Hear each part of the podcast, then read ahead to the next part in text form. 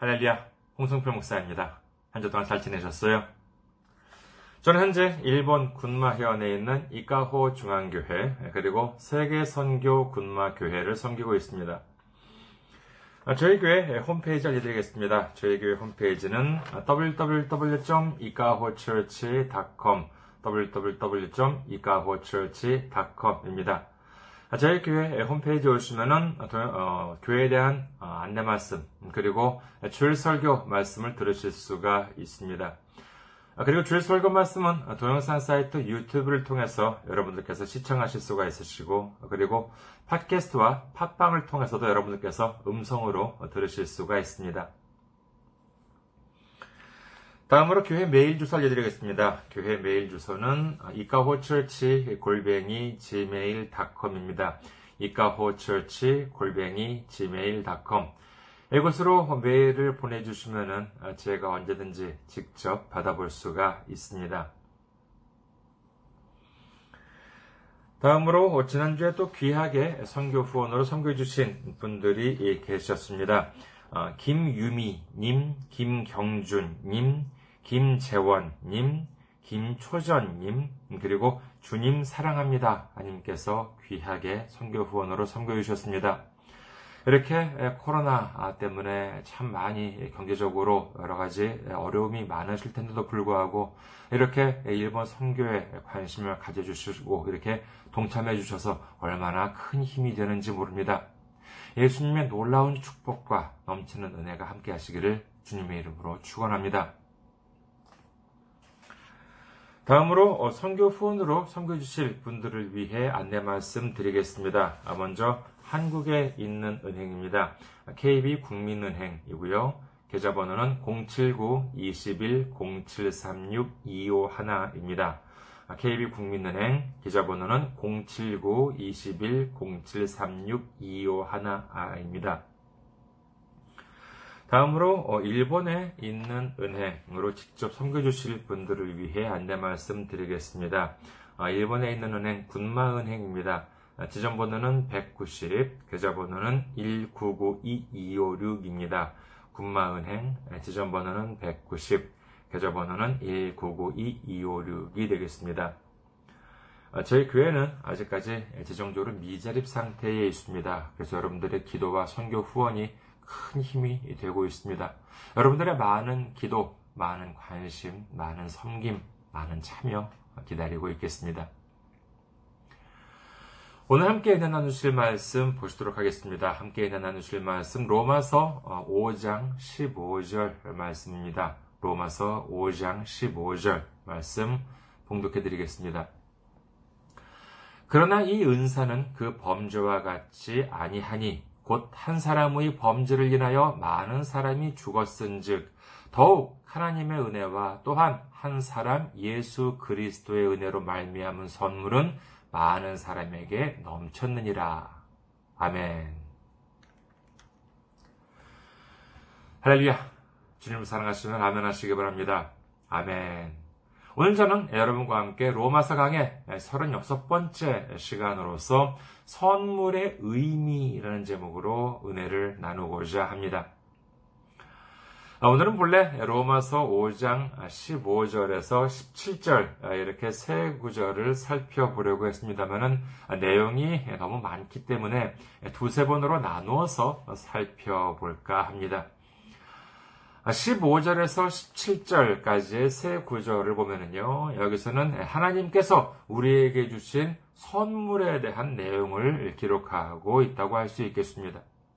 이 구절, 이 세 구절은 각각 제목을 붙일 수가 있을 것 같은데, 이는 다음 세 가지로 나눌 수 있을 것 같습니다. 먼저 15절은 선물의 의미, 그리고 16절은 선물의 능력, 그리고 마지막으로 17절은 선물을 받은 자의 의무, 이렇게 나눌 수 있겠습니다.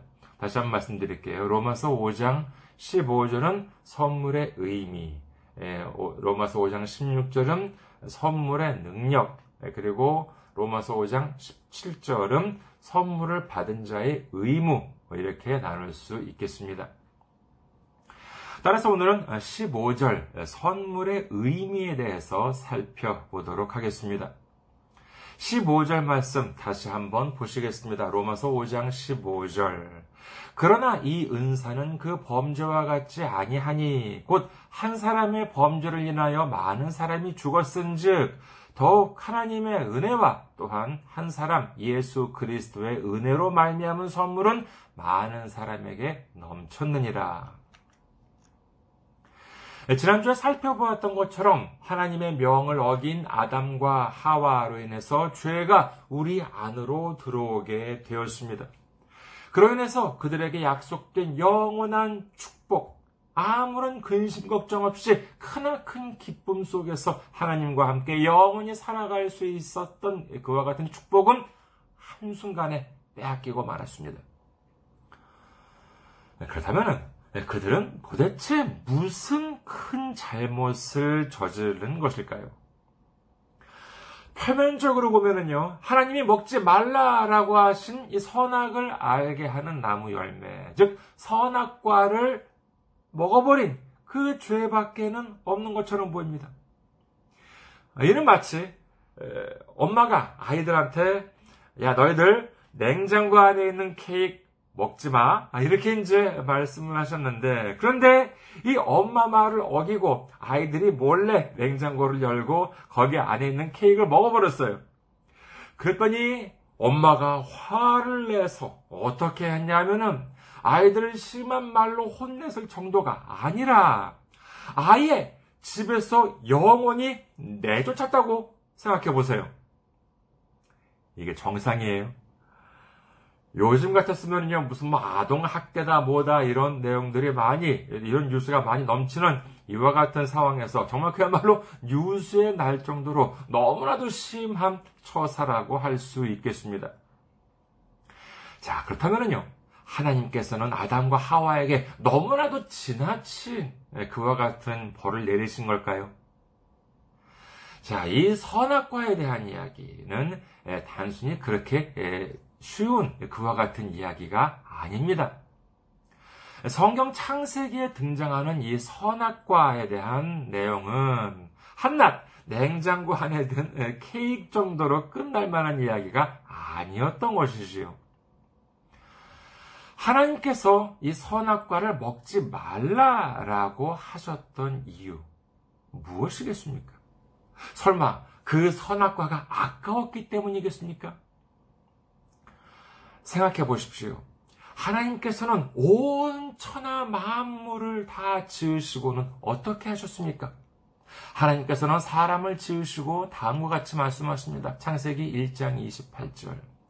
하나님이 그들에게 복을 주시며 하나님이 그들에게 이르시되 생육하고 번성하여 땅에 충만하라. 땅을 정복하라. 바다의 물고기와 하늘의 새와 땅에 움직이는 모든 생물을 다스리라 하시니라. 하나님은 사람에게 단순히 거기 살아라 라고 말씀하지 않으십니다. 그뿐만이 아니라 지금까지 하나님께서 창조하신 모든 것들을 다 정복하고 다스리라 이렇게 말씀하신 것이지요. 자, 그렇다면 이 세상을 정복하고 다스리는 사람을 뭐라고 말합니까? 그렇습니다. 왕입니다. 하나님은 사람으로 하여금 그저 세상에 사는 일개 주민으로 지으신 것이 아니라 이 세상을 다스리는 왕으로 세우셨다라고 하는 것을 믿으시기를 주님의 이름으로 축원합니다. 인류 역사를 되돌아보면요, 막강한 권력을 가졌던 사람들은 많이 있었습니다. 여러 나라들을 정복하고 크나큰 부와 명예를 누렸던 사람들 참 많이 있었지요. 그러나 그 누구도 전 세계를 한 번에 지배했던 사람은 없었습니다. 그 많은 영토를 지배했던 징기스칸이나 알렉산더 대왕이나 나폴레옹이나 하더라도 결국 전 세계 중에서 일부만 지배할 수 있었을 뿐이었습니다. 하지만 하나님께서는 전 세계 모든 것을 아담에게 주셨습니다. 이를 실질적으로 지배할 수 있는 왕권을 허락하셨던 것이지요. 이 크고 놀라운 축복을 누리기 위해서는 조건이 있었습니다. 그 조건이 무엇이냐 하면은 바로 선악과를 먹지 않는 것이었던 것이지요. 창세기 2장 9절과 3장 3절에 의하면은 이 선악을 알게 하는 나무는 어디에 있었느냐 혹시 아십니까? 이는 바로 에덴 동산 중앙 한가운데에 있었다. 이렇게 창세기에는 기록합니다. 이는 무엇을 뜻하는가 하면은 이 에덴은 어디에 있든지 이 선악을 알게 하는 나무를 볼 수 있었다라고 하는 것이지요. 그뿐만 아니라 마음만 먹으면 언제든지 쉽게 다가갈 수 있는 곳이라고 하는 것을 가리킵니다. 그럼에도 불구하고 하나님께서는 이를 먹지 말라 이렇게 말씀하셨지요. 그렇다면 하나님께서는 그들에게 바랐던 것이 무엇이었을까요? 저 절벽 위에 있거나 아니면 높은 산꼭대기에 있어서 도무지 먹으려고 해봤자 먹을 수 없는 것을 먹지 말라. 이렇게 했는데 이것을 안 먹었어요. 이렇게 했다면 칭찬받을 것이 무엇이 있겠습니까? 먹고 싶어도 도저히 먹을 수가 없는데 그걸 먹지 말라고 했는데 안 먹었어요. 그럼 칭찬받을 것이 없지요. 어기고 싶어도 어길 수가 없는데 이를 어기지 않았다고 해가지고 칭찬받을 것이 무엇이 있겠습니까? 그러나 마음만 먹으면 언제든지 먹을 수 있었어요. 마음만 먹으면 얼마든지 어길 수 있었어요. 그런데 안 먹고 그런데 안 어겼어요. 왜요? 하나님이 먹지 말라고 했기 때문에 하나님이 어기지 말라고 했기 때문에 안 먹었어요. 이렇게 되면은 여기서 무엇이 생깁니까? 그렇습니다. 순종이 생기는 것입니다. 하나님은 분명히 권리와 의무를 주셨습니다. 권리라고 하는 것은 뭐냐? 이는 권리를 행사를 해도 되고 안 해도 되는 것. 이것이 권리지요. 예를 들어서 선거에서 투표를 한다라고 하는 행위는 그 나라 국민에게 주어진 권리입니다. 그 나라 국민이라면은 선거에서 투표를 할 수 있지만은 그렇다고 투표를 안 한다고 해서 벌을 받지는 않지요. 하나님께서 주신 권리가 바로 창세기 1장 28절입니다. 다시 한번 볼까요? 창세기 1장 28절.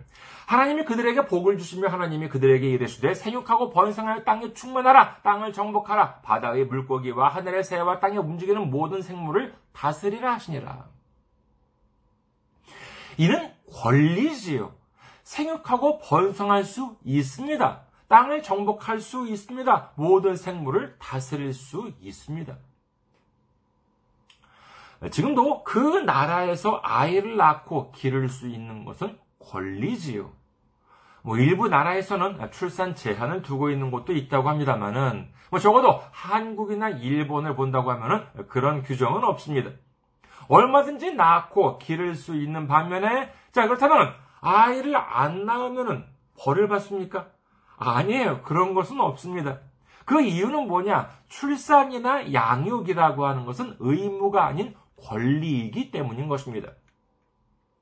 그렇기 때문에 이 창세기 1장 28절은 하나님께서 사람에게 권리를 부여한 구절이다라고 할 수 있겠습니다. 한편으로 이 권리를 누리기 위한에서는 이 의무가 있습니다. 지금도 마찬가지지요. 권리를 행사하지 않았다고 해서 처벌을 받지는 않지만은 의무를 다하지 않으면은 여기에는 처벌이 따르게 되는 것이지요. 예를 들어서 납세, 세금을 내는 이는 의무는 반드시 지켜야 합니다. 그리고 한국은 남자의 경우를 본다면 병역 의무가 있지요. 세금을 내지 않는다거나 아니면 병역 의무가 있는데도 이를 제대로 이행하지 않는다면 처벌을 받게 됩니다. 그 이유는 이것이 권리가 아닌 의무이기 때문인 것이지요. 에덴에도 의무가 있었습니다. 그것은 바로 하나님에 대한 순종이었습니다. 그 순종이라고 하는 것은 무엇으로 증명되느냐 하면은 바로 이 선악과를 먹지 말라라고 하신 하나님 말씀에 대한 순종이었던 것이지요. 이 세상도 마찬가지고 에덴도 마찬가지였습니다. 주어진 권리가 있습니다. 하지만 이 권리를 누리기 위해서는 반드시 의무를 이행해야 했습니다. 하지만 아담과 하와는 의무, 즉 하나님에 대한 순종을 저버리고 말았습니다. 제가 방금 의무에 대해서 납세와 병역을 말씀드렸습니다만 사실 이것과 이 납세와 병역이라고 하는 것과 이 선악과를 먹은 죄 이것을 서로 비교하는 것은 좀 맞지 않습니다. 그 이유는 뭐냐? 바로 형벌 때문에 그런 것이지요. 세금을 내지 않았다거나 아니면 하물며 병역 의무를 이행하지 않았다고 해서 사람을 죽이지는 않습니다. 사형 판결을 내리지는 않습니다. 그러나 하나님 말씀을 어긴 그들에게 주어진 형벌은 죽음이었습니다. 예전에 결혼하고 자녀를 둔 분들이 가끔 이런 말씀을 하시는 것을 들어본 적이 있습니다. 자기가 결혼을 하고 아이를 갖고 기르기 전에는 하나님의 은혜에 대해서 잘 알지 못했대요.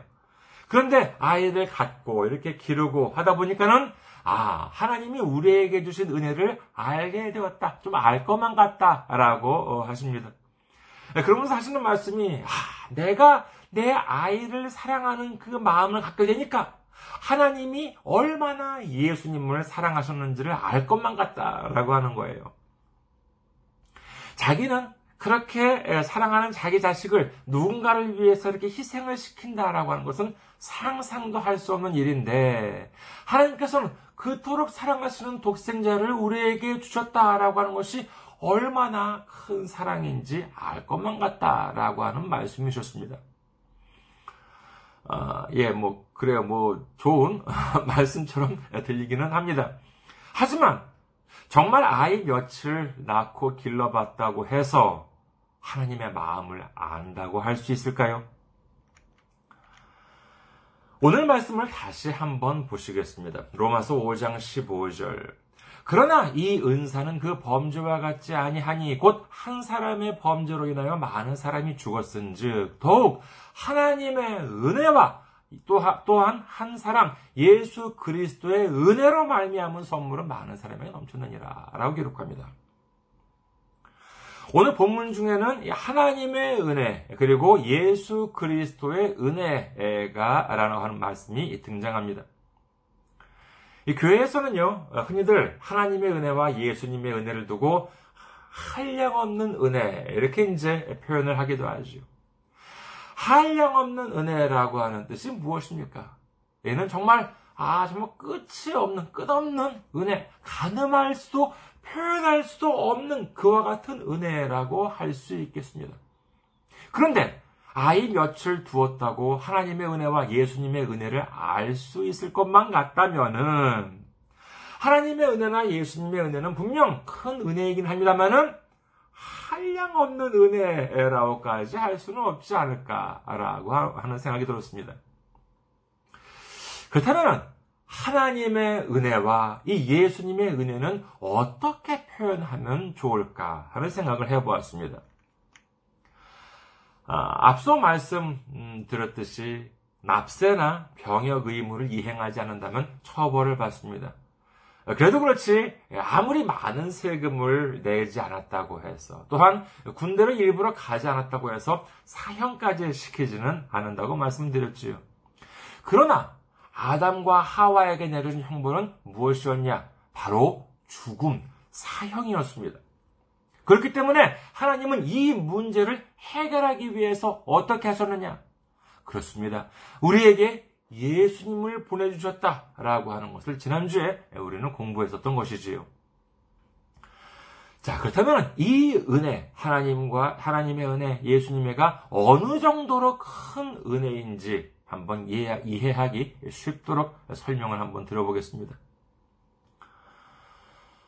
현재 한국이나 일본에서 이렇게 재판, 법원 같은 데 보면은요, 이른바 양형 기준이라고 하는 것이 있습니다.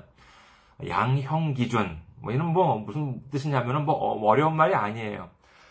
재판을 하는 판사마다 예를 들어서 뭐 특정 형벌에 대해서 내리는 판결이 큰 차이가 나면은 혼란이 있을 수 있겠죠.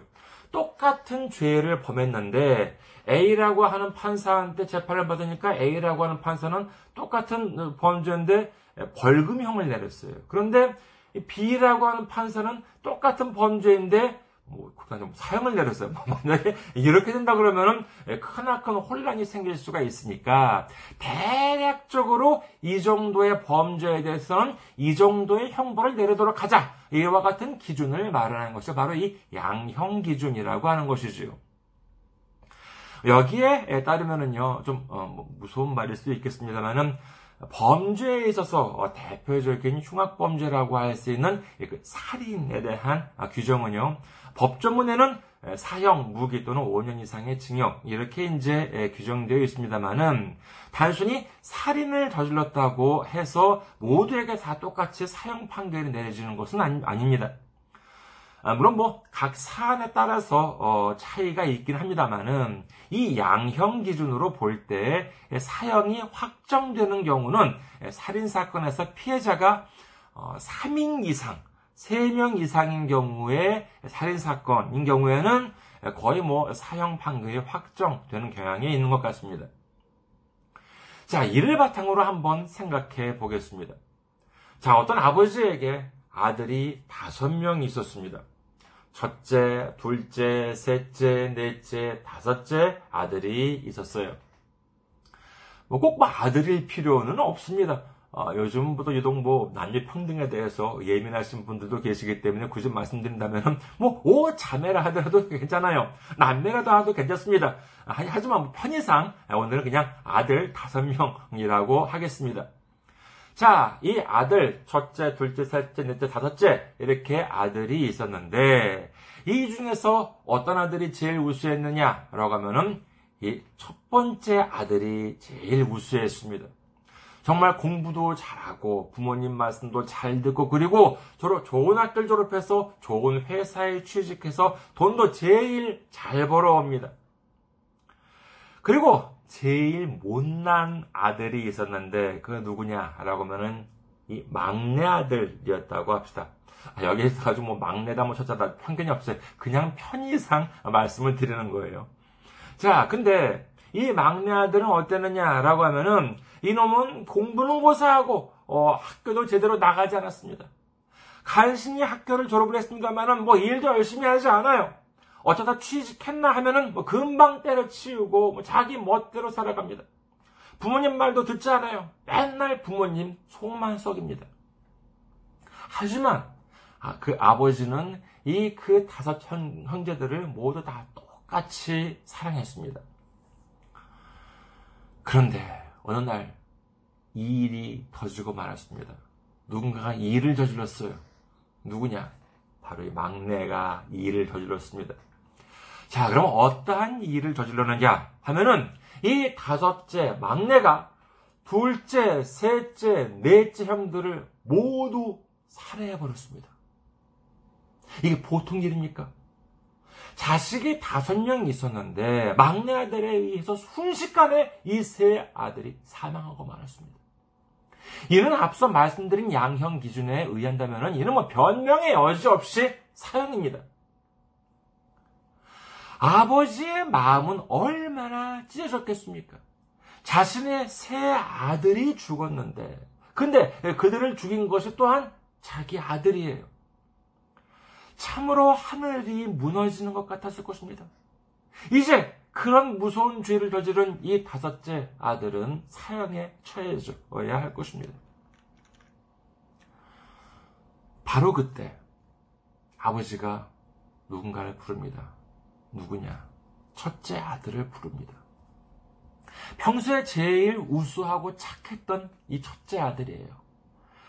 그래서 아버지가 그 첫째 아들을 불러서 말합니다. 얘야, 내가 너에게 긴히 부탁할 말이 있다.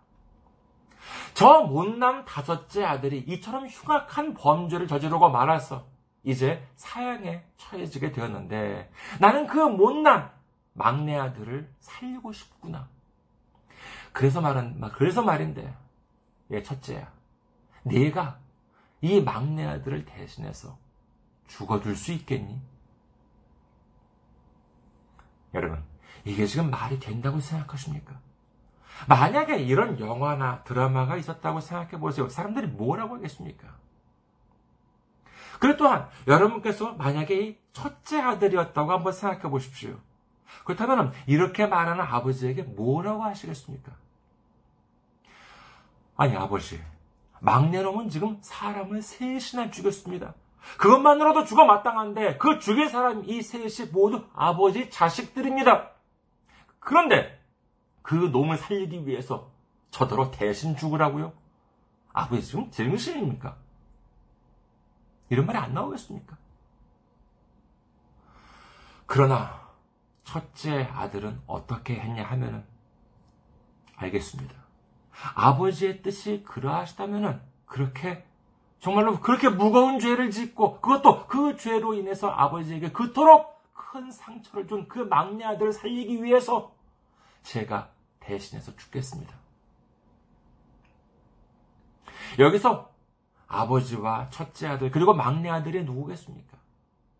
그렇죠. 아버지는 하나님이시요, 첫째 아들은 예수님이시요, 그리고 그 흉악한 죄, 죽어 마땅한 죄를 지은 막내 아들이 바로 우리 자신의 모습입니다. 십자가를 앞에 두고 예수님께서는 다음과 같이 기도하십니다. 마태복음 26장 39절, 조금 나아가사 얼굴을 땅에 대시고 엎드려 기도하여 이르시되 내 아버지여, 만일 할만하시거든 이 잔을 내게서 지나가게 하옵소서. 그러나 나의 원대로 마시옵고 아버지의 원대로 하옵소서 하시고. 마태복음 26장 42절, 또다시 두 번째 나아가 기도하여 이르시되 내 아버지여, 만일 내가 마시지 않고는 이 잔이 내게서 지나갈 수 없거든 아버지의 원대로 되기를 원하나이다 하시고. 이 은혜, 이와 같은 하나님의 은혜와 예수님의 은혜를 아이 몇 키워봤다고 알 수가 있어요? 아니에요. 절대로 알 수가 없습니다. 참으로 못난 막내 아들, 그것도 모자라서 죽어 마땅한 죄를 저질렀습니다. 그것도 다른 사람에게 대한 죄가 아니라 자기 아버지에 대한 죄, 그것도 돌이킬 수 없는 아주 흉악하기 그지없는 죄였습니다. 이 죄를 씻기 위한 유일한 방법은 아버지가 가장 아끼는 첫째 아들을 죽이는 방법밖에는 없었습니다. 글쎄요, 만약에 하늘나라에서 이를 투표에 붙였다고 한다면 어떻게 되었을까요? 하나님께서 천사들을 다 소집합니다. 자, 막내 아들이 죽어 마땅한 죄를 저질렀다. 이를 살리기 위해서는 내가 사랑하는 첫째 아들을 십자가에서 무참하게 죽여야만 한다. 죄 많은 막내 아들을 죽일 것인가? 아니면은 죄 많은 막내 아들을 살리기 위해서 사랑하는 첫째 아들을 죽일 것인가? 투표를 했다면은 어떻게 됐겠습니까? 결과는 뻔하겠지요. 하나님, 지금 무슨 말씀이십니까? 죄 많은 막내 아들, 저 백성들을 모두 심판하셔야 마땅한데 어찌 첫째 아들 예수님을 십자가에 달리게 하시겠다는 것입니까? 그러나 하나님의 생각은 확고하셨습니다. 죄 많은 백성들, 나에게 그토록 많은 죄를 저지른 저 백성들을 살리기 위해서 내가 가장 사랑하는 독생자 예수를 십자가에 못 박자. 이것이 하나님의 사랑, 하나님의 은혜였던 것입니다. 그러자 예수님은 어떻게 하셨습니까? 빌립보서 2장 6절에서 8절, 그는 근본 하나님의 본체시나 하나님과 동등됨을 취할 것으로 여기지 아니하시고 오히려 자기를 비워 종의 형체를 가지사 사람들과 같이 되셨고 사람의 모양으로 나타나사 자기를 낮추시고 죽기까지 복종하셨으니 곧 십자가에 죽으심이라. 아멘. 한 사람의 불순종으로 많은 사람들이 죽게 되었습니다. 그러나 예수님 한 분의 복종으로 많은 사람이 살게 되었습니다. 이것이야말로 우리가 상상도 할 수 없는 은혜, 한량 없는 하나님과 예수님의 은혜, 놀랍고도 크나큰 선물이다라고 하는 사실을 믿으시기를 주님의 이름으로 축원합니다. 혹시 여러분께서는 그런 말씀을 들어보신 적이 있으신지 모르겠습니다.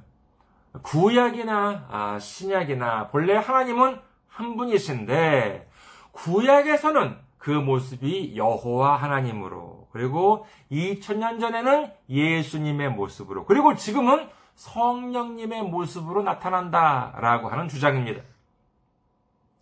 이는 얼핏 듣기에는 그럴듯하지만은요, 이는 이른바 양태론적 단일신론 또는 양태론적 삼위일체론이라고 인지합니다. 이와 같은 주장은요, 성경을 제대로 이해하지 못한, 성경을 왜곡하는 그와 같은 주장이다라고 할 수 있겠습니다.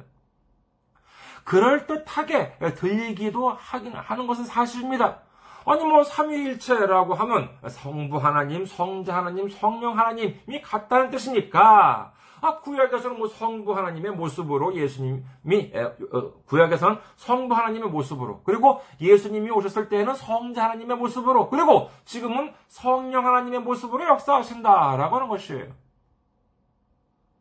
여러분께서는 어떻게 생각하십니까? 이것이 진정한 삼위일체라고 생각하십니까? 만약에 이게 사실이라면은 십자가에 달리게 하신 분도 성부 하나님이시고 십자가에 달리신 분도 성부 하나님이세요. 같은 분이 다른 모습으로 나타났다라고 하니까 그런 말이 되잖아요. 그리고 복음서에 보시면은요, 예수님께서는 기도를 드리시는 모습이 자주 등장하는데 이와 같은 양태론에 의하면은 예수님은 누구한테 기도를 드렸다는 것이 되느냐? 자기 자신한테 기도를 드렸다는 말이 됩니다. 십자가를 지시기 전에도 땀이 피가 되도록 기도를 드렸다고 하는데 그 기도는 예수님이 자기 자신한테 드리는 기도였다라고 하는 말이 되는 것이지요. 그리고 어디 그뿐인가요? 이 양태론의 가장 큰 문제점은 뭐냐? 여기에는 바로 순종이 없다는 것입니다. 순종이라고 하는 것이 무엇입니까? 순종이라고 하는 것은 이런 혼자서 할 수 있는 것이 아닙니다. 순종에는 반드시 순종하는 입장과 순종하는 대상이 있습니다. 이는 불순종도 마찬가지죠. 불순종하는 입장과 불순종하는 대상이 있는 것이지요. 아담과 하와는 순종해야 되는 입장이었습니다. 그리고 아버지 하나님은 순종하는 대상이었습니다. 그러나 그들은 불순종하고 말았던 것이지요. 누구에 대해서냐라고 하면 바로 아버지 하나님에 대해서 불순종을 했습니다. 한 사람의 불순종은 그 한 사람의 순종으로 회복됩니다. 아담과 하와의 불순종으로 말미암아 하늘과 땅보다도 멀어졌던 이 하나님과 우리 사이는 예수님의 순종으로 인하여 회복이 되었습니다. 그것이 바로 예수님의 십자가인 줄 믿으시기를 주님의 이름으로 축원합니다. 그런데 이 양태론에 의하면은 순종하는 입장과 순종하는 대상이 사라지기 때문에 하나님에 대한 예수님의 순종은 사라지고, 말하자면 하나님의 자작극이다라고 하는 뜻이 되고 맙니다. 이와 같은 주장을 물리치는 방법이 무엇입니까? 그렇습니다. 오로지 성경입니다. 성경을 알아야 합니다. 말씀을 알아야 하는 이유가 바로 여기에 있는 것입니다. 예수님의 십자가는 성경을 관철하는 하나님에 대한 순종의 상징입니다. 이 순종의 회복에 대한 상징인 것이죠. 이것이 바로 하나님의 은혜와 예수님의 은혜로 말미암은 선물인 줄 믿으시기를 주님의 이름으로 축원합니다. 이제 예수님께서 우리에게 주신 순종의 회복이라고 하는 선물의 의미를 알게 됨으로 인해서 이제부터 한량없는 하나님의 은혜와 예수님의 은혜로 말미암아 감사와 찬송으로 넘치는 삶을 살아가는 우리 모두가 되시기를 주님의 이름으로 축원합니다. 감사합니다. 항상 승리하시고 건강한 모습으로 다음 주에 뵙겠습니다.